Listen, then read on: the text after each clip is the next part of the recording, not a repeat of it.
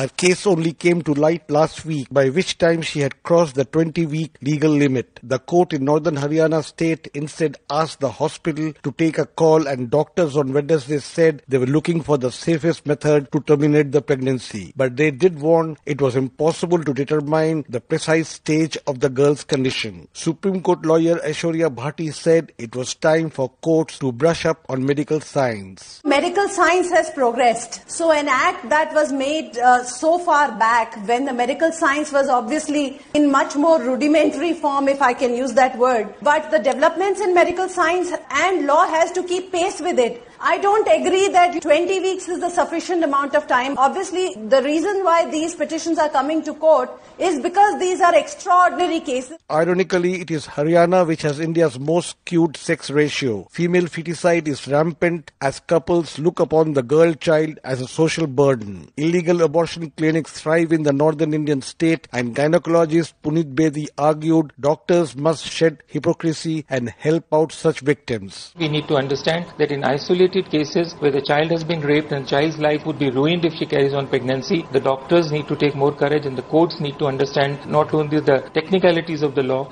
but I do understand that under the circumstances, courts will only interpret the law and not take upon themselves to make decisions. But yes, doctors certainly do all the time. When they do it for money, when they do female feticide, why can't they do it in a poor child who has been raped? So the problem is at various levels and we need to tackle it immediately. India's Supreme Court in recent months received a number of petitions from women, including rape survivors and trafficking victims, seeking terminations where pregnancies has gone beyond the 20 weeks, which India's archaic laws on abortion does not permit. Legal expert Indu Malhotra, however, warned checks were still needed. Certainly, uh, you know, there are malpractices which can take place, and I don't think there is any provision with respect to that. Therefore, one can't leave it too open-ended. The ceiling is important because they feel that that life has come into the fetus, and secondly, it can be detrimental to the health of the woman, the mother herself. India has a gruesome record on rape, with the capital Delhi alone registering 2,199 rape cases in 2015 an average of six a day. A UN committee on the rights of the child in 2014 expressed alarm over rampant sexual abuse of children and said one in three rape victims in India was a minor. For Newsbreak,